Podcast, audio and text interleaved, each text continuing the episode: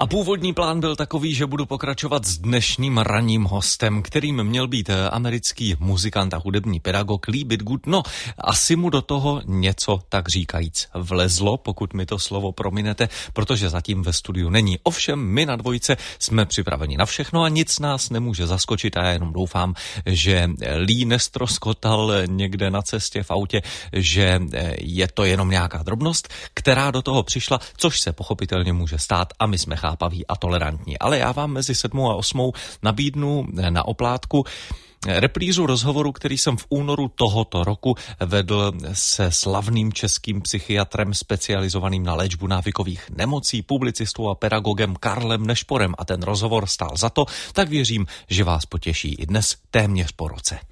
Hezké dopoledne, milí přátelé, pár minut po 11. hodině při poslechu hosta do domu. Mým dnešním hostem je psychiatr, specialista na léčbu návykových nemocí. Od roku 1991 až do konce roku 2016 byl primářem mužského oddělení závislostí v psychiatrické nemocnici Bohnice. Je to vyznavač a milovník jógy, zapřisáhlý abstinent už od roku 1984. Propagátor léčby smíchem, byl vědeckým sekretářem Společnosti návykových nemocí České lékařské společnosti, napsal přes 30 knih, řadu odborných článků a tak dále a tak dále. Mohl bych pokračovat, ale věřím, že více se dozvíme právě v našem dnešním rozhovoru s panem doktorem Karlem Nešporem. Hezké dopoledne. Dobrý den, přátelé.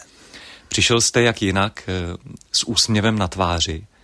Musíte pane primáři, hledat důvody k úsměvu každý den?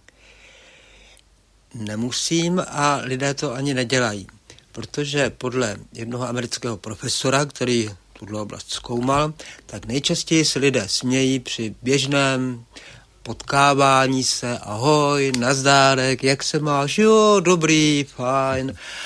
To je takové společenské mazivo, bych téměř řekl, které umožňuje, aby to soukolí mezilidských vztahů a komunikace hezky a plynule běželo. Záleží na tom, jestli je to smích nebo úsměv, upřímný, anebo pouze takový ten právě společenský, konverzační. Fake it till you make it, říkají američani. To znamená, tím, že člověk něco napodobí, tak se k tomu dostane. Konec konců nápodoba je nej, rozšířenější způsob, jak si něco naučit. Dítě nejdřív napodobuje a potom to umí. No tak my napodobujeme dobrou náladu, no a najednou dobrá nálada tady je, ani nevíme jak. Byl jste, pane doktore, veselé dítě? A já jsem byl hyperaktivní dítě s poruchami pozornosti, takže myslím, že mým učitelům ani rodičům eh, jsem výchovu neusnadňoval. Jaké bylo vaše dětství v Karlových Varech? To je těžko popsat v pár větách. Rozhodně, rozhodně ty Karlovy Vary jsou přívětivé místo a, a kdo si výstižně poznamená, že je to nejmenší velkoměsto na světě. Vracíte se tam? Zřídka kdy, zřídka kdy. Proč jste si vybral ke studiu právě eh, lékařské povolání? Mm-hmm. Je to ve vaší rodině nějaká tradice? Byli tam lékaři, anebo to byl váš eh, nový nápad, vaše myšlenka? Ta moje cesta k medicíně byla klikata. Jako dítě jsem chtěl být nočním hlídačem. Krásné povolání. to nebyl moc dobrý nápad. Potom, když už jsem začínala trochu brát rozum, tak mě eh, lákaly už tehdy knihy a uvažoval jsem o dráze knihovníka, což si myslím, že by docela fungovalo.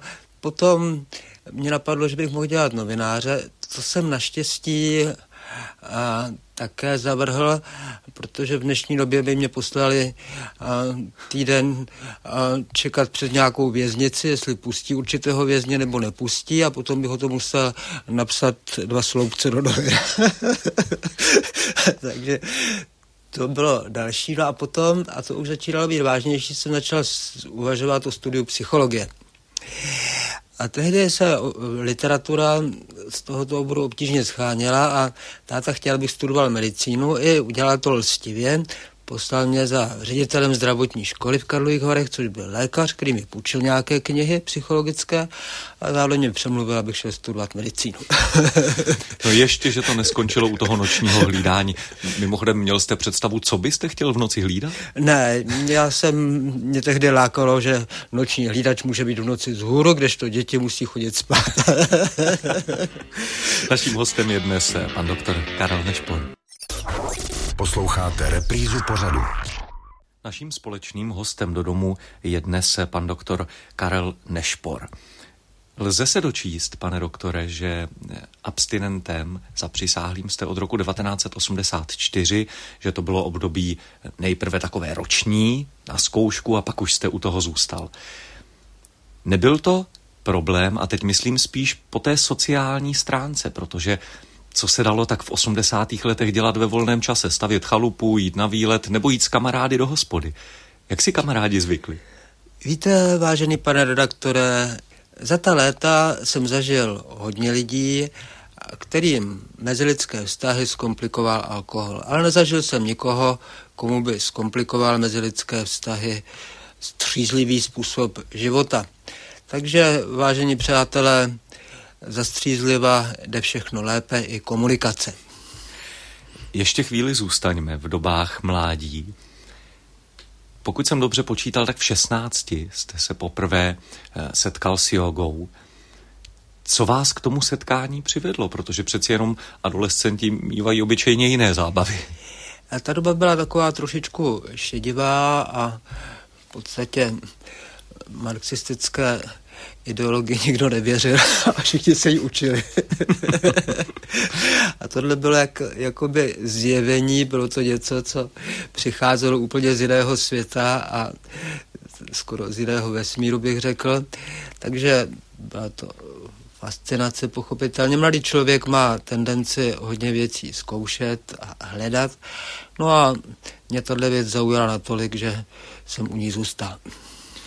Bylo to od těch 16 Eh, už nepřetržité setkávání s jogou, nebo jste se k ní vrátil opět třeba po nějakém čase? Tak bylo období, kdy jsem tu jogu cvičil víc a kdy méně.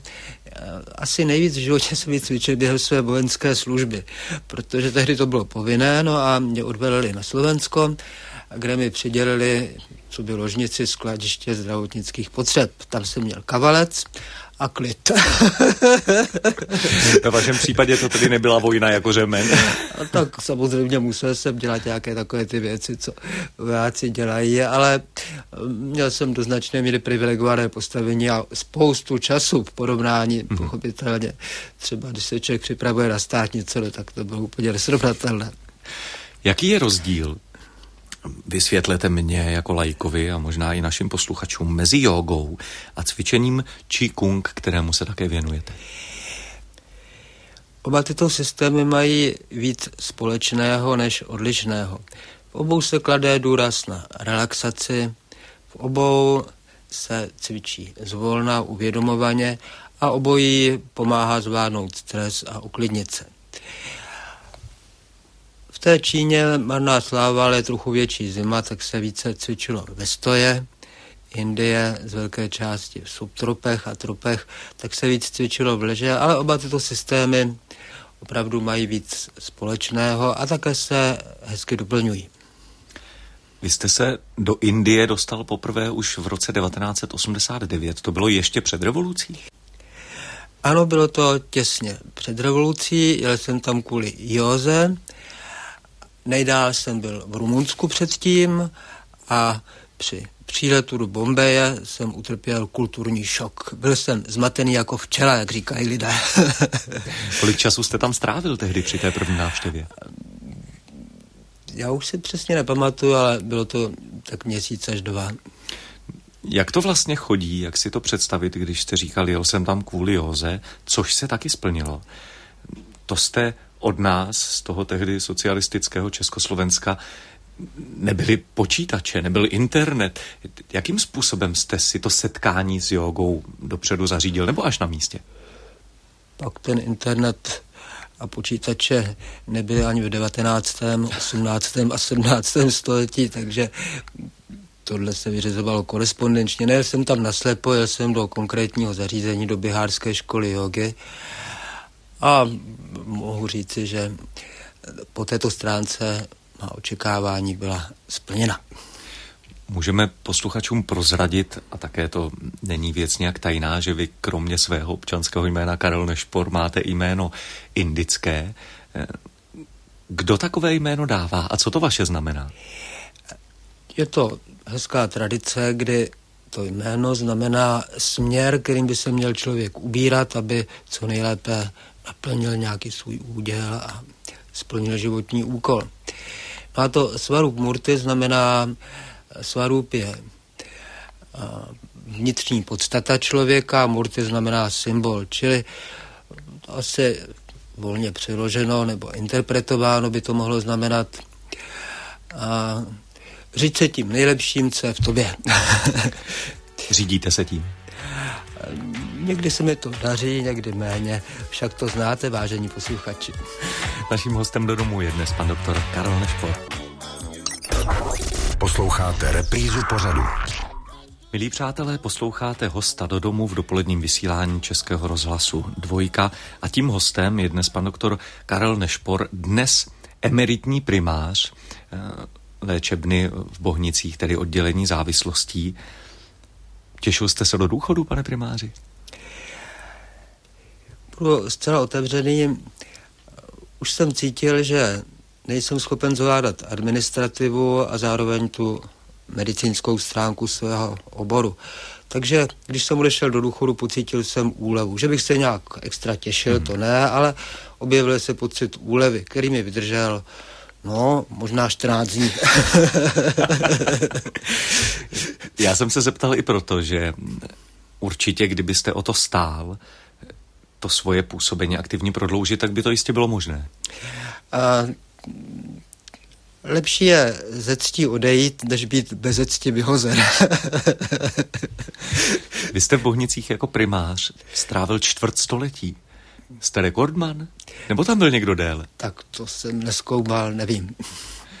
Vždycky, když jsem navštívil areál psychiatrické léčebny v Bohnicích, tak mi přišlo fantastické, že celé to místo je takový zelený park. Hraje to místo jako takové nějakou roli při léčbě? Tak jistě prostředí, kde probíhá léčba, je důležité a mám podobnou zkušenost, že když přijedu z centra města do bohnického areálu, tak najednou se člověk cítí lépe. Je to přívětivé místo, jsou tam staré stromy, budovy i stromy chráněny památkovou péčí, takže je to i hezké místo na procházku. Jsou tam staré budovy i stromy, musím tedy na druhou stranu říct, že některé z těch budov vypadají tak, že od 50. let se s nimi nic nestalo. Je to zdání? Tak možná, že jste příliš velký optimista. ta, ta nemocnice se začala stavit už z Rakouska, Uherska. tak daleko jsem mít nechtěl, pravda. Hmm. Jste vy sám na něčem závislý? A nebo jinými slovy, je nějaká závislost pro člověka přínosná? Tak za prvé slovo závislost je přesně definováno a týká se pouze návykových látek, a to jenom některých. No a v tomhle smyslu závislý rozhodně nejsem. Pravda, jednou denně, dvakrát, někdy třikrát si udělám čaj, ale mám to pod kontrolou, vážení posluchači. Sice tohle tvrdí každý, ale já to mám opravdu pod kontrolou. Když nemám čaj, tak piju vodu, žádný problém. Pochopitelně existuje daleko širší oblast návykových nemocí. Mezi ty návykové nemoci se počítá ledacos, například nezdrženlivý vztah práci nebo nezdrženlivé nakupování, což mimochodem, pozor, vážené posluchačky, Nezdrženlivé nakupování je jediná návyková nemoc, která je častější u žen nežli u mužů, takže pozor, lepší prevence než léčba, zbytečně bych se po nákupních centrech nepotloukal. Nemyslím si, že bych měl některou z těch jiných návykových nemocí, rozhodně do noci nesedím u počítače a nehraju to nějaké pitové hry. to mě ani nenapadne. A pravda, když jsem napsal knihu o závislosti na práci, tak jedna známá si ze mě dělala legraci, že to můj vlastní životopis. Ale nebyla to tak úplně pravda. Rozhodně ty knížky, které píšu, tak píšu jistě pro čtenáře, ale píšu je taky pro sebe. Takže když jsem napsal tu závislost na práci, tak jsem si uvědomil, že jsou nějaké hranice, které bylo dobré dodržovat. Teďka v poslední době mě zajímají trochu jiné věci, třeba zdravé emoce a podobně. Když už jste zmínil dámy a nakupování, tak eh, se v posledních letech sem tam mluví také o takzvaných zelených vdovách, tedy krásných opuštěných ženách, úspěšných manželů v krásných, let kdy do jisté míry opuštěných domech a jejich sklonu například k tomu nadměrnému nakupování nebo dokonce k alkoholu. Je to mediální zkratka nebo to je realita? Tvrdá data nemám. Co je jisté, že ženy jsou z hlediska alkoholu i drog zranitelnější, čili po kratší době a nižších dávkách se u nich vyvine závislost. Závislost se u nich vyvíjí rychleji, jinak řečeno. Ví se, že více ohroženy alkoholem jsou ženy, které mají mužská zaměstnání, které se pohybují v mužských kolektivech. Tam, jestliže ta žena převezme návyky svých mužských kolegů, tak se dostane do nesnází mnohem dřív, nežli ten chlap. Takže, vážené posluchačky, jste krásnější, zdravější, dožíváte se vyššího věku, tak píte hezky čaj jako já a budete tady do 120.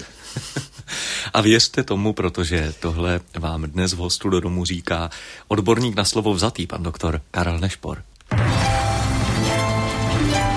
Český rozhlas dvojka. A je 7 hodin a 33 minut. Říká se, když člověk plánuje, pán Bůh se usmívá a proto ne vždycky všechno vyjde podle našich plánů. E, stejné to bylo s dnešním sobotním ranním hostem, ale my vám místo rozhovoru e, právě s ranním hostem nabízíme reprízu povídání v hostu do domu ze začátku tohoto roku s Karlem Nešporem. Tak ať se vám líbí. Český rozhlas dvojka. Naším hostem do domu je dnes pan doktor Karel Nešpor, psychiatra, specialista na léčbu návykových nemocí. Před chvílí jsme mluvili o té práci, vy jste mluvil o knížce, kterou jste napsal a teď jste mi říkal mimo mikrofon, že k tomu máte ještě jednu zajímavou příhodu sem s ní.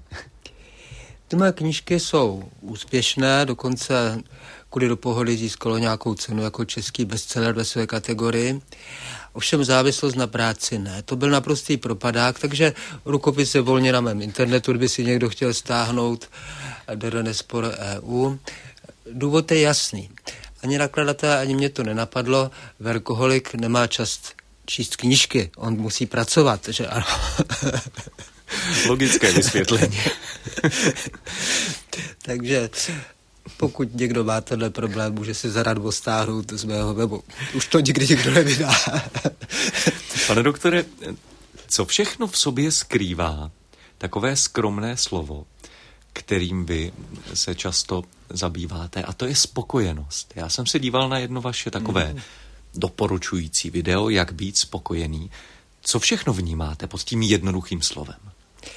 Spokojenost je ctnost, které si vážili už dávní jogíni. Patanžali ji řadí mezi základní principy, který kterými by se měl řídit každý jogín. A jeho rada je velmi jednoduchá. Buď spokojen s tím, co máš. A být spokojený s tím, co máš, neznamená jenom peníze, pochopitelně a majetek, ale znamená také věk, postavení, vztahy, životní situaci a spoustu dalších věcí. Spokojenost nás učí, abychom se těšili a využívali z toho, co je, a netoužili po tom, co není a být nemůže. Buď spokojený s tím, co máš. Může být někdo spokojený i se svou závislostí? Když už jí má. Samozřejmě. Samozřejmě, protože dokonce bych řekl, že to, že člověk přijme skutečnost, že je závislý a chová se podle toho, abstinuje, vyhýbá se alkoholu, drogám a rizikovým prostředím a je s tím spokojený, mm-hmm. tak to je obrovský pokrok. Pochopitelně abstinent, který by doma pod umývadlem hlasitě naříkal, že nemůže tamhle někam do nějakého sliského brlohu pít a roztoky z plesnivého obilí, sknilých brambor a tlejícího ovoce, takže takovýhle člověk by pochopitelně abstinoval těžce. Když to, když člověk je spokojený s tím, že abstinuje, že se mu spousta věcí zlepšuje, udělá si nějaký dobrý čaj, já jsem si třeba koupil cestou sem pajmutan, velmi dobrý čínský čaj, doporučuji, tak to ta abstinence je příjemnější. To jde pak samo. A, tak úplně samo, ne, nějaké to dolečování je potřeba, ale je to rozhodně lepší cesta. Když mluvíte o tom doléčování, jsou lidé, kteří se se svou jakoukoliv závislostí dokážou popasovat sami? Je to vůbec možné, když už jsem závislý, abych si řekl tak, zvládnu to sám a ono to půjde? Typnul bych si, že většina lidí svou závislost překoná své pomocí. Uvědomte si, že nejčastější závislost je závislost na tabáku u nás a většina těch exkuřáků, jak se někdy říká, přestali kouřit sami. Většinou teda ne na první pokus, dva, tři, čtyři, pět pokusů obvykle hmm. předcházelo, ale potom to nějak zvládli. Takže první krok je své pomoc, druhý krok je své pomocná organizace, když se jedná o alkohol, tak jsou to anonymní alkoholici, v Praze se scházejí vícekrát za den, v češtině, vícekrát za den v angličtině. Kdyby si chtěl někdo zlepšit výslovnost, tak může jít na anglický meeting anonymních alkoholiků, bude mít výslovnost lepší než z jazykovky. A Další krok je ambulantní léčba, no a potom další krok je pobytová léčba. Ovšem na tu pobytovou léčbu by potom měla navázat své pomoc a ambulantní léčba. Když jsem se ptal na ten eh, obsah, na to vaše pojetí slova spokojenost, tak se zeptám ještě na druhé frekventované slovo a to je ta střízlivost, která už několikrát zazněla. Jsou to pojmy pro vás provázané?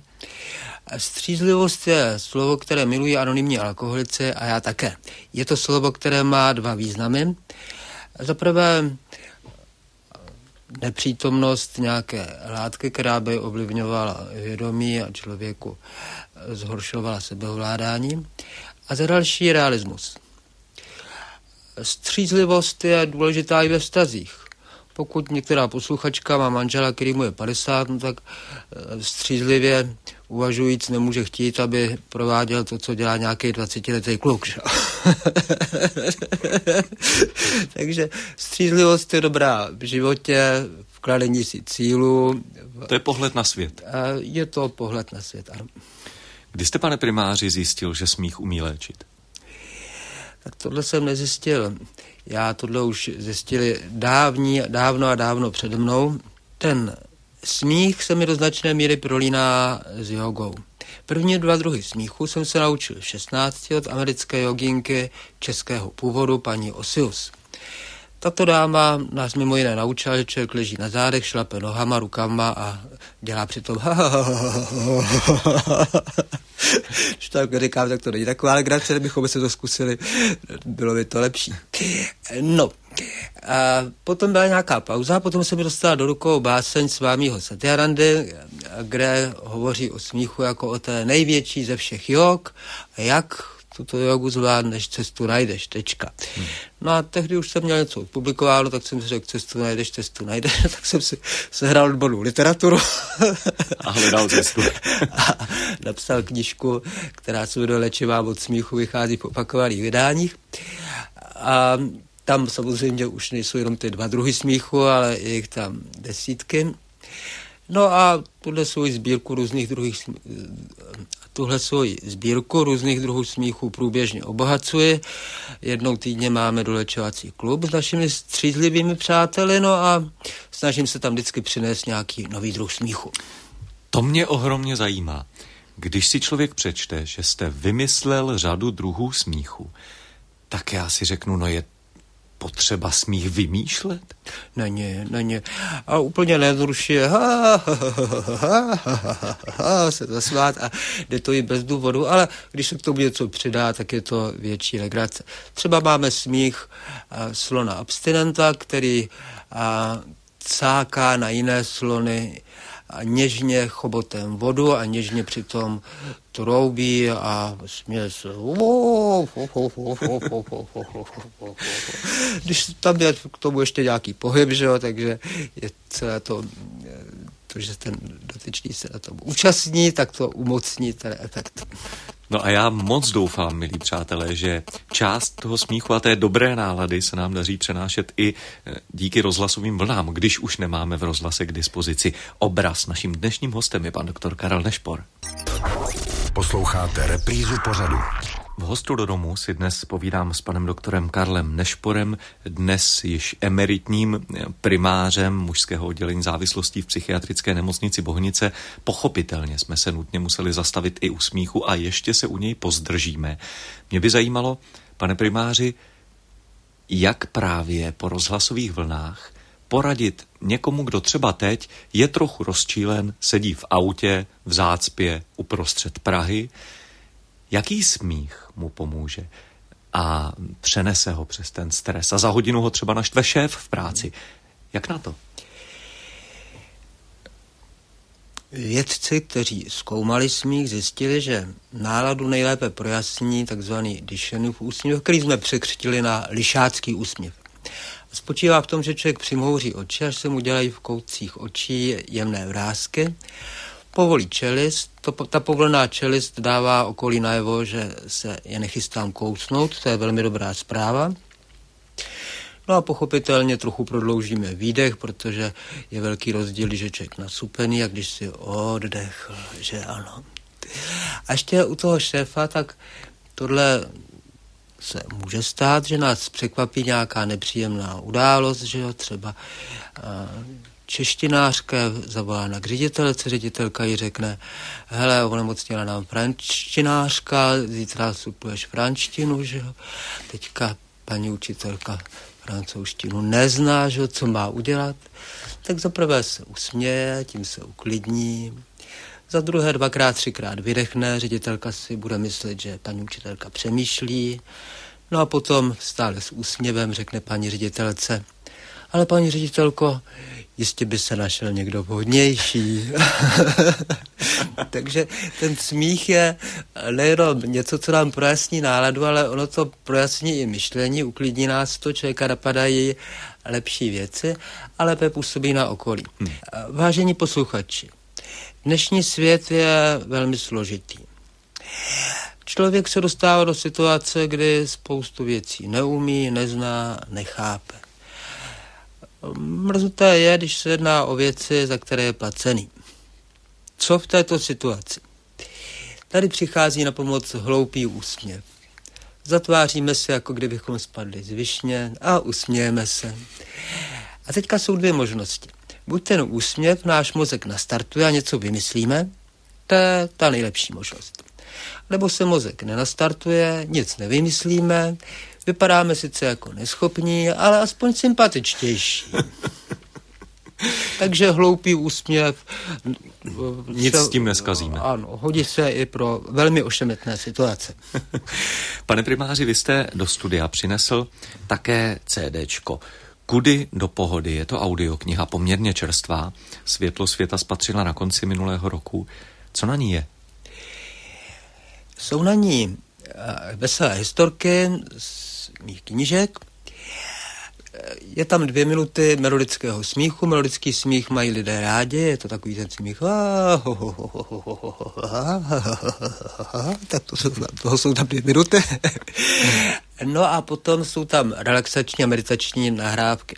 Když už jsem mluvil o tom autu, tak e, historky a smích je možné si pouštět i při řízení auta, ale rozhodně bych si při řízení auta nepouštěl relaxaci, protože když by se člověk jo uvolnil, mohli by usnout.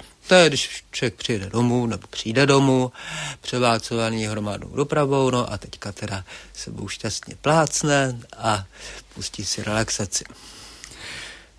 Tu knížku jste načetl vy, tu audioknihu, která je i teď tady ve studiu Kudy do pohody, společně s Terezou Bebarovou. Také jsou značně populární vaše videa, které uveřejňujete na YouTube, na svém kanálu. Je v tom všem, pane doktore, kousek nějakého exhibicionismu?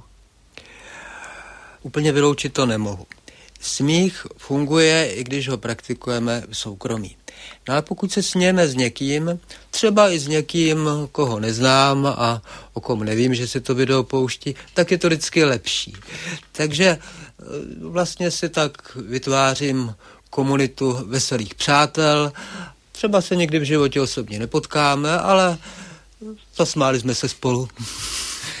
Mnohé se ví pochopitelně o vaší praxi, eh, o tom primárním oboru, mnohé se ví o vašem vztahu k józe, o smíchu se také často mluví, méně o básních. Kdy jste začal psát básně? Tak jako každý asi chlapec nebo většina nějaké ty básničky vznikaly v pubertě. A rozhodně nejsem žádný básník a, a nedělal bych z toho nějakou velkou zásluhu. Nicméně to psaní básní mě naučilo jednu věc a to je vyjadřovat se stručně. Mm-hmm. Jeden významný spisovatel napsal, že uh, básně měla vypadat jako telegram do Austrálie. Stručná, nesmí tam být slovo navíc. A tohle je věc, která se hodí i při psaní prózy. Naším hostem je dnes pan doktor Karel Nešpor. Hostem do domu je dnes pan doktor Karel Nešpor, psychiatr, specialista na léčbu návykových nemocí, dnes emeritní primář v Bohnicích. Mimochodem, pane doktore, když jste teď v tom důchodu, možná máte trošku víc času, chystáte se opět do Indie? Do Indie se nechystám, ačkoliv člověk nikdy neví.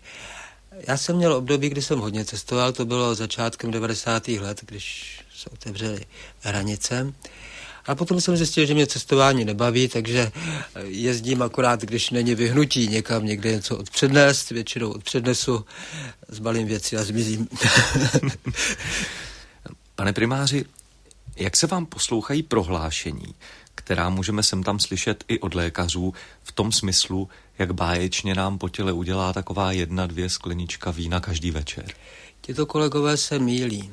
Oni vycházejí ze studií, které zkoumali takzvané nemocné abstinenty. To znamená lidi, kteří přestali pít alkohol, protože už se jim poškodil. a samozřejmě takovéhle studie nejsou objektivní. Existuje úplně nová generace moderních studií epidemiologických, které jednoznačně vylučují protektivní účinek alkoholu. Pokud by to někomu nestačilo, tak většina dospělých lidí a zejména lidí vyššího věku bere jeden, dva, tři, čtyři léky pravidelně dlouhodobě. A když smícháte dva léky dohromady, ještě k tomu přidáte alkohol, tak nikdo neví, co se stane. Může se stát cokoliv. Takže střízlivost je důležitá pro každého, prospívá všem, pochopitelně pro naše střízlivé přátelé, pro ty, kdo už mají návykovou nemoc, tak je životně důležitá. Blížíme se ke konci. Zajímá mě vaše jedna rada pro spokojený a střízlivý život. Jak to udělat, abychom byli v takové pohodě jako vy, neustále s úsměvem na tváři? Usmívejte se, když vám není do smíchu. Věnujte pozornost fyzické aktivitě. Cvičení, tělesná práce nebo procházka projasní náladu. Kdyby se objevil problém, vygruntujte kvartír, kdyby to byla katastrofa, vemte k tomu ještě chodbu u sousedu. Dostatečně spěte a udržujte rovnováhu mezi prací a odpočinkem. Řada mužů mého věku se v té době, než odešla do důchodu, dostává do situace, kdy jsou přetíženi. A když odejdou do důchodu, tak najednou mají v životě prázdno je dobré najít si druhou kariéru, to znamená, i když by člověk nemusel, tak se pouštět do věcí, které třeba nejsou placené, nic za to člověk nemá, ale má z toho dobrý pocit. A pochopitelně, pokud by těch věcí bylo moc, tak ubírat a věnovat také péči sám sobě. S tímhle, myslím, vážení posluchači, většina z vás vystačí, nebudete potřebovat ani nešpora, ani psychiatry, ani zbytečné prášky. Já si z toho minimálně ten úsměv, pane doktore, vezmu, protože to se mi ohromně líbí, eh, pochopitelně i na vás. Děkuji moc, že jste si na nás udělal čas. Přeji vám, vážení přátelé, střízlivou pohodu. Mějte se hezky a dobře. To byl náš dnešní host do domu, pan doktor Karel Nešpor. Ještě jednou díky a přeji všechno dobré. Vám také.